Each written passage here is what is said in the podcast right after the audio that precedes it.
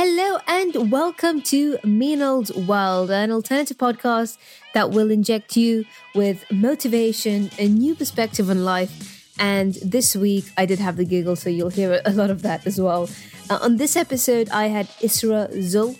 Uh, she's a poet, change maker, and at such a young age, her insight into what it means to be a South Asian woman in our generation really struck a chord with me. Uh, we talk about what it means to be a woman in our society and the responsibilities that come with it. She talks about her aspirations as a poet and her dream to write a book based on the common phrase "log kya kahenge," which directly translates to "what will people say." And unfortunately, this specific phrase hangs as a big black cloud above our heads, not just for women but men as well. So, really enjoyed recording this episode with Isra, and I'm sure you'll enjoy listening to her as well and her ideas. And at such a young age, I'm I'm really impressed with with her ideas on, and views on on life. So, without further ado, we'll just get right into the show.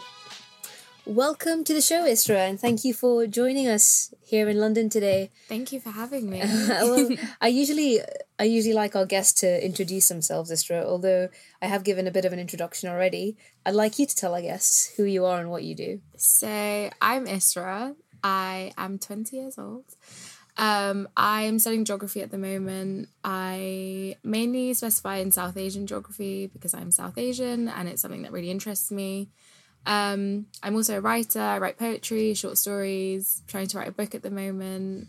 So yeah, I think that sums me up a little bit. Great, Isra. So I, I, the reason I wanted to have you on, on the show today was because it was almost a month ago that I met you, and you know your your story was very, was very powerful actually, and I felt I felt like you were like my little sister. Like I was like I need to I need to take her under my wing and I need to help her because I went through something quite similar myself actually when I initially had started Desi Outsiders, the, mm-hmm. the initial podcast. I went through a lot of self doubt, a lot of log kya kahenge, you yeah. know, and this is something that we will talk about mm-hmm. later on. I went through all of that myself actually, and social media wasn't at that stage that it is now. So I think that sort of support system, role model system yeah. wasn't really in, in place. I mean, it was probably there, but I just wasn't so mm. aware of it actually. And I, I when I when I met you, I was like, well, I think Isra needs needs like a just a bit of a, a tap on the shoulder and say, you know, everything will be okay, yeah. and she'll she'll be fine. So before we go into like what what you want to do with your writing and poetry, mm-hmm. Isra, I just wanted to just get a bit of a, an idea of like your upbringing, um, because surely that must have influenced what you actually want to do now. Like, yeah. why? Obviously, the way you were raised, uh, your experiences as a child, have uh, surely have influ- influenced you now to say, okay, I actually want to go into poetry mm-hmm. and write a book. Yeah. So um, I think typical kind of Asian families. I grew up with a very so okay. Big, what is a typical Asian family? very big, very loud. It's actually very fun. Yeah. growing up in it. I think when you're younger and you have like loads of cousins and loads of family members, yeah. it's really nice. Yeah. Um, so did you all live yeah. in, in one house? No. So um, my immediate family, in terms of like who actually live in my house, is just me, my brother, my mum, and my dad. Yeah. Um, there's just two siblings. That was that was actually really fun. Um, it was nice growing up with an older brother. Um, and then my dad, because most of my dad's family live in London, so it's huge. Like I probably have about thirty or 40 first cousins. Wow. Yeah. I think I have probably the same amount, but I probably yeah. do, I've never even met half of them. So yeah, and we all used to meet at my granddad's house on a Saturday, and so that's how I grew up, just surrounded oh, by all okay, of this fine, family. Fine. Which, like I said, growing up when you're younger is really lovely. Um, so that was kind of like my family unit. Um, I basically kind of got. I think I've always enjoyed studying. Like I've always enjoyed reading. Mm. My mum really enforced that herself when we were growing up. Like me, my brother, and my mum would spend every night taking it in turns to read like a page of a book. Oh, okay. Um, what kind of books were they? Just mainly fiction. Like we read a lot of Michael Morpurgo. Really? Yeah. Mama made me read the Bhagavad Gita, so like, mine wasn't that interesting. um, yeah, so my mum really enforced that within us. Um, and also my mum is a real big advocate of like learning through playing Mm. um which i think really helped so we did a lot of like forest school stuff and like go, like i spent most of my childhood in like hampstead heath Wow, just okay. being surrounded by nature Yeah, yeah. um which was really nice actually But it's quite interesting, Isra, because you know, like I think about how my mother raised us. And Yeah. I I still say, and I think every child will say this about their own mother and say like, you know, their mother is the best mother anyone has ever. And I still like say this, you Mm-hmm. Of know, like about my own mother and my own father actually. Yeah. Don't leave poor guy out. But love you, dad.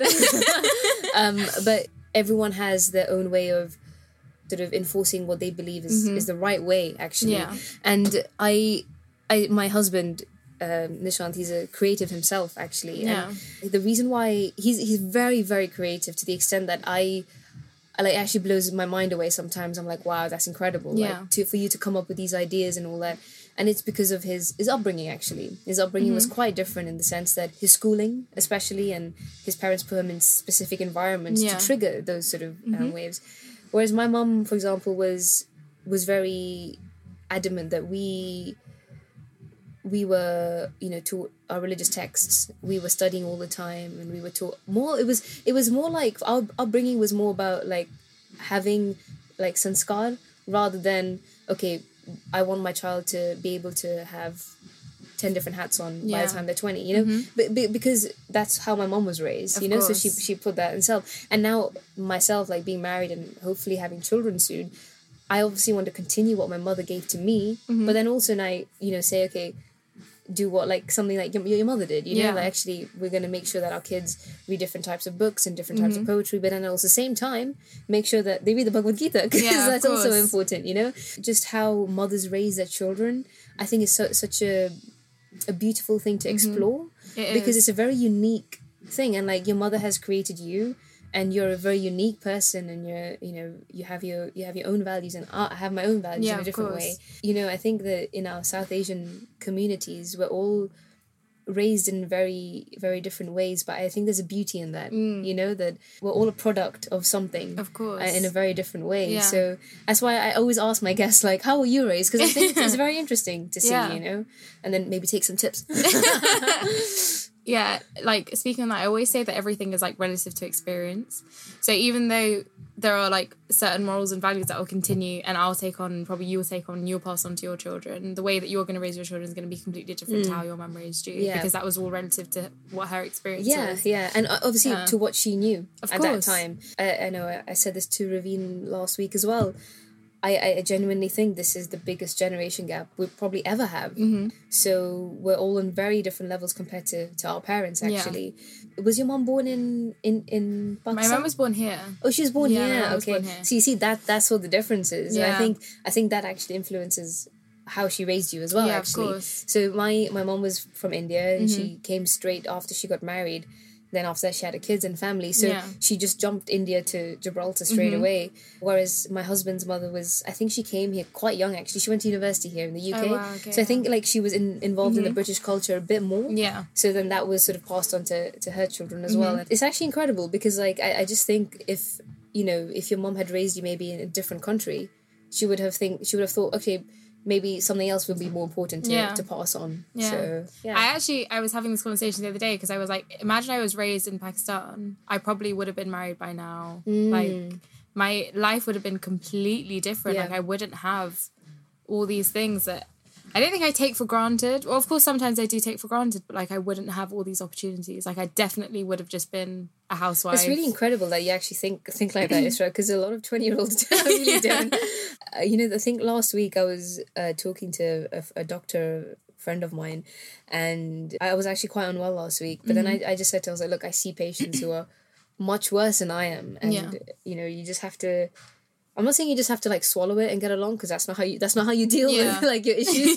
But you just you have a bit of perspective, you Of know, and course. it's incredible that you have that perspective because we live in a society where we're quite cushioned, especially in London, man. Yeah, I think Why- we why- don't why realize you- our pri- our privilege sometimes. as, as a, I mean, Yeah. you're walking down like uh, Holland Park or Shepherd Bush. uh, Why would you even think about Lahore? or, like, Punjab? like, why would you even think about that? You Yeah, know, but course. I mean, the reason I do is because I, as a as a child, again, my mother was very adamant in in explaining to us and actually enforcing the idea that you'll always be better off than someone else mm-hmm. and you always appreciate that yeah now as kids actually we do that without our parents having to tell us mm-hmm. because we are very active in our own reading yeah. in our own personal development that these sort of values are self taught now rather course, than having yeah. to but obviously as a seven year old it was quite different for you like as a child your mom had to like you know enforce that idea yeah. but i think now we, we're quite blessed actually to be in a generation where I don't want to say the word, but we're much more woke.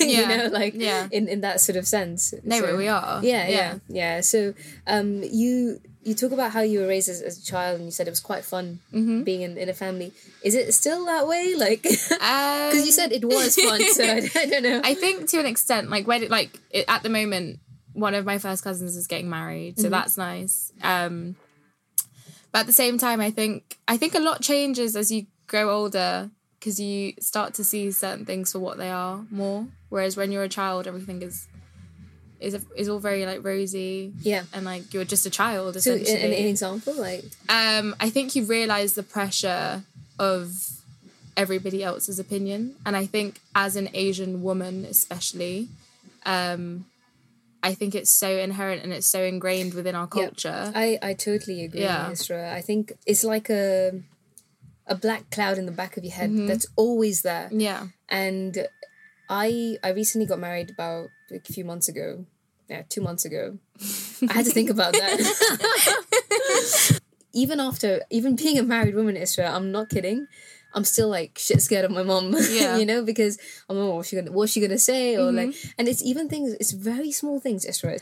When I come back from work, my mom's like, Okay, so what are you doing now? And um, I think I feel like I just have to say I'm going to cook for my husband. You know, I just panic. Yeah. what do I say? Well, really, I'm just like sat on the sofa, just like watching Netflix or just like chilling out, talking to my husband, having a cup of tea, or sometimes even it's the opposite. Nishant's cooking, and I'm yeah. I'm on the sofa. I'm actually like quite scared of my mom still, um, yeah. and but she's the only person I'm scared of. Mm-hmm. My dad, my dad's very laid back. He's very chilled out. He's very just like happy go lucky sort of thing. So I'm not too concerned about him, but and, and neither am I of any other member of my family actually. Mm-hmm. Like I I'm really blasé about them. But with my mum, it's just like, okay, what's my mom gonna say? Yeah. Even today is from my day off. I told my mom like I'm recording a podcast and I know she's gonna be like, but Mel, you should like do your laundry, you should clean the house, like, you should take care of your home. And, yeah. But I, I don't blame her. Of course. Because that's what her mom That's all they know. That's all they know. Yeah. And coming from a, a perspective where she's like, I want to teach my daughter to have good values. Mm-hmm. It's it's really not coming from a, any other place. You know, she's like, I want my daughter to raise children in the right way. I wanted mm-hmm. to have a nice household, yeah. and that's why she's telling me all of this. But then also, I'm like. I just keep telling myself I'm 27. Like, why am I so scared of my mom still? And yeah. there's always that that thing in the back of your head, thinking like, you know, everyone's opinion starts to actually play a role in the decisions you yeah, make with, with with things that you want to do. Mm-hmm. I think even sometimes without realizing, mm. because like you said, it's always at the back of yeah. your mind, and that's why I think it's such a big part of our culture. The idea of what will everyone else say, and I think it really is like the way I explain it is like trying to break free from those shackles because I really think it's so limiting, even to the point where like like I was talking about my family, like we had one auntie who would, and every results day, phone round the houses really? to see who got the highest results. Yeah, and it's like things like like my brother didn't go to university. He like it's things like this where it's like because he's going through different avenues in life. Like he's really successful right now. He's doing really well in his life, and he's an, he's like very creative and mm. like hit like our measure of success is so subjective. Yeah that it doesn't really matter mm-hmm. what anybody else has to say and mm. I shouldn't have to be comparing myself but because I'm so used to doing that because that's how I've been brought up I naturally yeah. do it yeah, yeah so it's like okay I'm studying geography I'm not being a doctor though and I'm not becoming an engineer and to some people I'm probably not as academic as they'd like me mm-hmm. to be mm-hmm. what they think I'm studying isn't very academic um, and like the avenue I Don't want worry, to so my mom studied geography and like okay cool. That's, that's okay. nice to hear. If my mom did it then you're okay, okay. that's nice to hear. That's comforting. Um, yeah so in comparison to other people I probably as a Asian woman I'm not but that that's yeah. the word comparison. Yeah. Why is that even in our vocabulary? And I think that we as women and you know we we need to really support each other mm-hmm. in that actually we don't want to feel like we're fighting society yeah we want to feel like we're trying to change mm-hmm. um, society and it's very difficult to do that because you're trying to actually do good you're trying to do your job, you're trying to do a podcast, you're trying to, and it's all coming from a place of like trying to just achieve great things. Yeah. But why do I have to explain myself Mm. to people? And do I have to tell people what I'm doing all the time Mm. just so that they understand Yeah. and just so that they can actually like be nice to me? Mm-hmm. We're in this position. If we want to teach people to empathize, Yeah. we have to be the people to empathize as Of well. course. And to do that is the only way to do that really is to educate Mm-hmm. and to, to show people, you know, at the age of 20, going through this change is, is must be quite quite big actually because that's how you've been raised for the last 20 years Yeah. Mm-hmm. and now you're going through this change and you're thinking actually Isra, that's not how I should be thinking should be sh- I need to shift my Yeah. my thinking Yeah, and it's it's really interesting actually because I feel like as women and as South Asian women especially, where we often like invalidate our own feelings because we're always taught that everybody else comes first. Like I'm a sister and I'm a daughter. It's difficult to juggle your your culture that you want to hold on to, but then also try and try to progress on the things that you don't necessarily agree Yeah. with. And I think that's the same with me. Like I love my Punjabi culture and I hold on to a lot of the things and a lot of the values that my mum's taught me that stem from that culture. Then there's also things like the idea of what will everyone else say that I don't agree with. And I mm-hmm. think it's a generational barrier that I want to try and break. But also I like you were saying it's not it's not something I'm trying to fight against. I don't want to fight against my culture. Yeah. Because it's a culture I love so dearly. yeah yeah And these are values I want to pass on to my own children and have in my own family. yeah and, and it might be a difficult question to answer Yeah. I don't think I can answer it myself if, if you ask me, but why do you have this love for Punjabi culture and, and our South Asian sort of traditions? I think it goes back to just my childhood and my upbringing because I was surrounded by all of these people speaking speaking Punjabi, going to weddings, like listening to Bhangra music, Mm. dancing to Bhangra music. Um, and also, I think for me, the most important thing is the sense of community. Yeah. And I don't feel that sense of community within British culture Hmm. because obviously I'm juggling having being a British Asian. Asian. So, and I love the sense of community within the Punjabi culture. Yeah. And there's a lot of things that I don't like about the community within Punjabi culture. Like, I think there's a lot that isn't spoken about, conversations that need to be had. Yeah. A lot of taboo things like mental health Yeah. and because especially like my granddad had schizophrenia Okay. and that was something me and my, this was my mum's dad so that was something me and my brother were exposed to from like as long as we can remember Yeah. so that was so mental health is something that we've always spoken about and then when my dad's mum got dementia which is also a form of mental health Mm. Yeah. Everyone just thought it was like memory loss right. and there were a lot of people who even thought about my granddad that it was just black magic and like Yeah. if he prays it will go away when Yeah. actually if we take But care I of our physical I- health we should also be taking care of our mental yeah, health uh, but also I do think Isra, and I'm quite hopeful about it actually. Mm-hmm. I think that as we become more educated and as we play a role in educating our parents and stuff, I think a lot of this will die. It will have a natural course of dying Yeah. down. When I look at my parents now to what they were like five years ago, 6 years ago, I see such a big change. Mm-hmm. Yeah.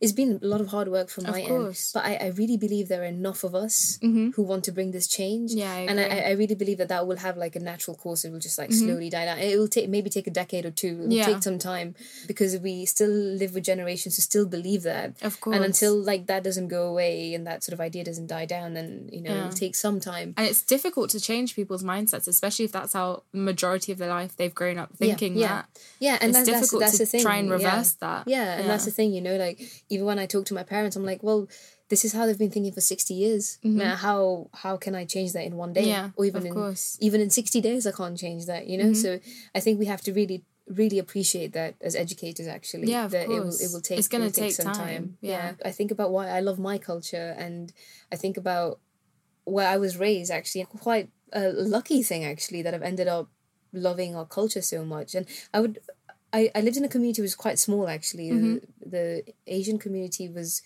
i think we had a population of about at that time probably about 2000 people in the whole of gibraltar Yeah. and I think the reason why I, I've I've become so in love with our culture and our, our uh, traditions is because my mom engraved it into us so much. But there was a point where I fell out of love with it actually, Yeah. and that was when I was at university because it felt like a burden. I was like, well, I, I have to be this person. I have to be a, good Indian girl. I have to do what my mom says, and it, it became too much for me actually. Yeah. So I just um, sort of let it go for some time. But then I went into a bit of an identity crisis because you're like, what am I then? You yeah. know, like, and then I started to to read up and educate myself and understand what I wanted in my life. Mm-hmm. And what I actually want in my life, Isra, is to to continue the beautiful things that we have in our society yeah. and take it forward and educate my own children about the mm-hmm. same thing. When we live in a place like London that's so big, so many people have so many different ideas mm. of our traditions and culture. Yeah. And I, I, clash a lot with a lot of people. Of course. I, I, I really do. And I, I find it quite difficult living here actually compared to when I was in Gibraltar because really? I was so contained in that. And yeah. I was just like doing my own thing. And mm-hmm. um but I remember when I was a kid, like people used to make fun of me all the time um, yeah, like at home I used to wear like salwar kameez. Yeah. Because I just found it comfortable. It is. Like even me, I sleep in a shalwar yeah, and a like, t-shirt. It's so like it's comfy. Yeah. yeah. And my friends would say, oh my God, like you're so Indian. Like, you know. and when my mom used to put tel on my hair, people yeah. used to make fun of me as well.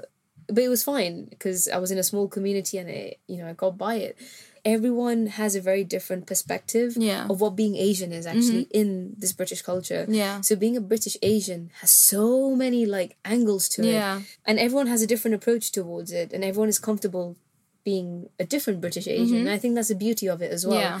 And we cannot uh, condemn anyone for being more British or being more Asian. Yeah. I think what we do need to do is like sort of encourage people to find their own balance. Yeah. Because I feel maybe we are raised in a society where we're told we have to be a certain amount of British mm. or a certain amount of Asian. Yeah. And it's very difficult to sort of to because it's not balance. a choice anymore because you're told you have to do yeah, it. Yeah, yeah. Yeah. And Isra, I just want to talk about your your project that you were working on. Yeah. I didn't realize we'd go on it. Talking about so many other different things, but uh, I remember when I when I met you, you mentioned one of the phrases in our Punjabi culture, which we say "log kya kahenge," is something yeah. that has stuck with you, and you, you wanted to sort of explore that a bit mm-hmm. more. So, do you want to tell our listeners about what you're trying to do? So, I've been writing for a really long time, and then I think recently, for the past maybe two years, I've kind of been like, oh, this is actually like, I actually think what I'm writing is half decent. Mm-hmm. Um, uh, so I write poetry mainly in short stories. So I'm trying to write a book at the moment, which is basically just a collation of poetry that I've written based around the idea of Log Kahenge. Yeah. Um, because I think the idea is so limiting and like like we were saying, it's so ingrained within our mm. culture that even though we're trying to progress, it's still always there. Mm. Um, so yeah, it's going to be a lot about um, grief and dealing with grief because I think I've unfortunately experienced a lot of that from quite a young age, which I think has been quite helpful because I think it's taught me a lot and also prepared me for a lot. But then I think it also forced me to grow up quite quickly. Was that was that related to family? Maybe, yeah. Or? So um, I experienced the death of my grandparents from a very young age. Yeah. I was young, but I was also old enough to be aware of what was going mm-hmm. on.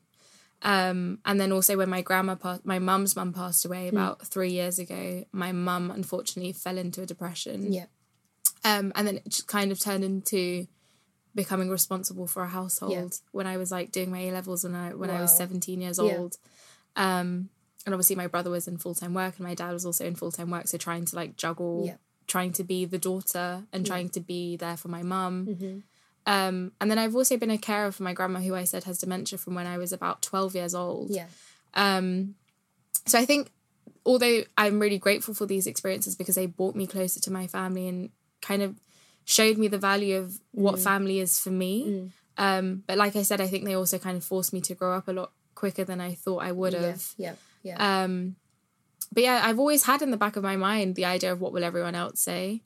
Um, and I think also I wrote something recently um, about like patriarchy mm-hmm. and living in the shadow of the man because mm. I think like we were saying earlier as South Asian women, it's so easy to invalidate what you're feeling mm. and what you want in your life because we're so concerned about putting everybody else mm. before us. Mm-hmm. Um, and I don't think I think in certain aspects there's there's not that much wrong with that, but also I think we have to learn to put ourselves first as well sometimes. Yeah, I I agree, but I also I also want to ask you as a as a daughter mm-hmm. and as a carer and yeah. as as a sister do you feel that there are times where you you should act not not not that you want to mm-hmm. i'm saying that you should put other people before you because you feel that that it will be the best for your family i do think there are times that i yeah. should and do you think that's okay um I think it's okay to an extent, but I think it becomes a little bit damaging when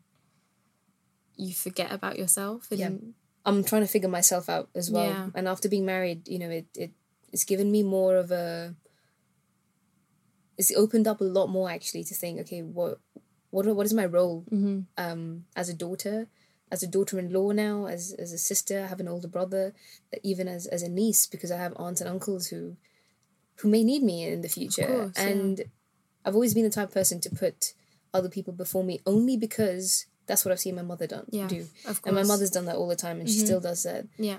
And it's always sort of felt like, okay, as, as a girl, as a daughter, that's that's what you should that's do. That's what you should be doing. Um there are times where obviously now I've become better at knowing mm-hmm. when to put myself first and when to put other people before me. Yeah. But I also feel that we have to also be responsible sometimes and be the anchor, mm-hmm. the emotional anchor of, of our family as yeah. daughters, and say, okay, you know, my brother needs this, so my father needs this. Let's put him first before mm-hmm. me. I'll deal with myself later. Yeah. And as long as you're aware of how you're feeling at that time mm-hmm. and you're aware that you can deal with it that's yeah. the thing it takes a lot of practice to yeah, sort of, get to that stage my mother she just did that all the time full mm-hmm. stop and that obviously has had an impact on her because I feel like a part of her may feel that she hasn't given enough time for herself. And although, yeah. although she says that she's done everything for her family, for her children, mm-hmm. I know deep down, like, you know, there's so much more she wanted to do for herself, but she couldn't. But, you know, it's, it's again drawing that line as trying to be a modern feminist, mm-hmm. but then also holding to traditions. Because I yeah. feel like we need to be we cannot forget as well that we come from families where people need us. Yeah. And we need to be there for people when when they need to be and we are as, as women actually our brains are quite incredible because we can jump from emotion to emotion when we want to mm-hmm. and i think we're better at doing that than men are yeah actually. i was literally just going to say that as much as as much as i feel like men should play a role as well i still feel daughters and women are so important 100%, for the family yeah um you know we we hold a big responsibility yeah. uh, to to anchor everyone down actually of course yeah. and i think um, women in our society are so strong and are actually the backbone of our households yeah, and, yeah. and of the society. Um, and I think it does come down to, I think, I don't know, people might really disagree with this, but I Go think, ahead, say it. I love it. I think women just have more emotional capacity mm. and are able to take on a lot more. Mm. I um, think I think I think we are able to take on a lot more, but we're also we also not good at knowing how much we can take yeah. sometimes and, and knowing that there's a limit yeah and yeah. The thing, that's the thing is Raina you said such a powerful thing actually that women are the backbone of, of our culture and society and even our households yeah I think we can even be much stronger if we support each other. One hundred percent. I, don't know what it's like so much in British culture, like pure British culture. Mm-hmm. You know, women and men run their families sort of equally. Yeah. I think like the men and the women are doing pretty much the same thing for the, for the children. But there's something about our culture, Isra, that I feel like women, if you, if I, and again, people might disagree with what I say, but I really think the mother and the women have so, more of an impact actually uh, in how the children turn out to be I because agree, it's the yeah. mother who passes the values and mm-hmm. the mother who and and I'm saying this now as a, as a married woman actually and I, maybe I wouldn't have said this five years ago mm-hmm. but I'm saying this now because I've seen families I've seen Nishant's family, of my course. family, and I think that we we need to appreciate that so much more. Yeah, I think writing about your your poetry and writing about the experiences you felt actually will probably actually help so many other people because yeah. they've gone through through something quite similar. Mm-hmm. And do do you do you have anyone in your family who's who's sort of helping you with this or supporting you? Um, I don't think anyone's helped like Wow, that came out really wrong. okay. It's okay. We can always edit this. um, I think my, to be honest, my mum is the only one who really kind of knows I'm actually writing. I think there's a few people in my family who know I'm writing a book. Yeah. My mum, my mum is kind of the one who kind of just knows the idea. Mm. Like she's the one who I've spoken to about it okay. mostly, um, and she's really supportive. Yeah. Um, I think because we have these conversations so like so much with between each other anyway.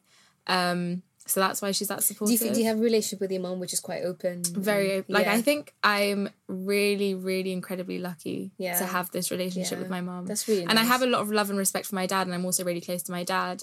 I think it goes back to what we were saying is my dad's taught me a lot about like practicality and how to how to like navigate the world in a different way. Whereas my mum's taught me a lot of things on a more emotional level. Yeah. And I think as a woman coming from another woman it resonates with me a lot more because mm. I'm like I can actually relate to your experiences. Yeah, yeah. So um, I think I think you know we we we were just having a discussion about this even before I hit the record button, which was about emotional intelligence. Yeah. Actually, we didn't even get to that. we were having such a nice chat. We didn't even get to that. Um, but I think I think that's the it's a concept that's only been around for the last couple of decades, maybe yeah. a bit more. I think it was in the seventies. A psychologist sort of came up with this idea. Now, emotional intelligence is something that you can only have once you've sort of figured out the practicalities of your life. Yeah. And I think our parents have come from a background especially mine i think you mm-hmm. know maybe it might be different for your parents but it was just like okay you have to thrive for the next day keep thriving mm-hmm. keep thriving that's very similar to my dad's yeah, yeah. So, i also think it's our responsibility to be mm. opening up these conversations yeah, yeah and i've always said that like i want to get into humanitarian work mm. and i think the first thing that like comes to people's minds and they think of that is like relief work or aid work but for me i think humanity in its simplest form is communication yeah. and to be able to communicate freely and with complete authenticity and i think in order for us to be able to do that, we need to be having these conversations. Mm. And recently, my parents actually separated. Okay. And we always like as a, like I think it's for the best, and we all as a family we all think it's for the best. And you know, my parents are a lot older; they had been married for twenty five years. So again, that in itself was very taboo. Yeah, and for the rest yeah. of the family, we were all quite concerned about what everyone else was going to mm. say, even though we as a family unit knew it was for the best. Yeah. We still had it in the back of my, our minds that what is everyone else going to mm, say that mm. at this late stage in their life they're separating. Um, but it's because as a family, we weren't able to have these conversations. We weren't able to communicate with one another. And that's why there was that breakdown. Yeah. So I think for me, it's more personal because I, I want to be able to make this change so I don't make these same mistakes yeah. f- further on in my life yeah. and in whatever relationship that is, whether it's a platonic friendship or whether it's my own relationship. Yeah. yeah. And I think as a society, as Asians, we should be having conversations that are more taboo mm. because we're not having these conversations mm. at the mm. moment, mm. and that's the only way we will we will increase our emotional capacity yeah. capacity and our emotional intelligence. Otherwise, we're just going to be ignorant if we if we're thinking yeah. that we don't need and to do these things. It, so Isra, just before we finish, actually, when when do you think you'll release this book? Um, because I'm still I'm in my final year of university, so I'm still trying to write my dissertation as well. Okay. Um, so I've not given myself a deadline in terms of like an actual month but it's going to be out next year. Next year. Next okay. year. Okay. At some point. Okay, so whenever it is out, I'll whenever I'll put it out. out to the public. A plaster your face everywhere. Thank you. If someone is in a similar situation as you mm-hmm. in any part of the world, who's also trying to create something, or achieve something that maybe or goes against something that they believe in their family, yeah. what advice would you give them? Um, I think essentially just do what you want to do and not be afraid of what everyone else is going to say and be able to recognize that that, that is there that idea is there and that there's always going to be comparison especially in our society but being able to push past that and thinking that actually i'm doing this for myself and my mum actually says something really nice is that like surround yourself with people who are rich in heart mm. um, and i think that's really important to do mm. and i mm. think if you're surrounding yourself with people who are also going to uplift you it becomes a lot easier to do that mm.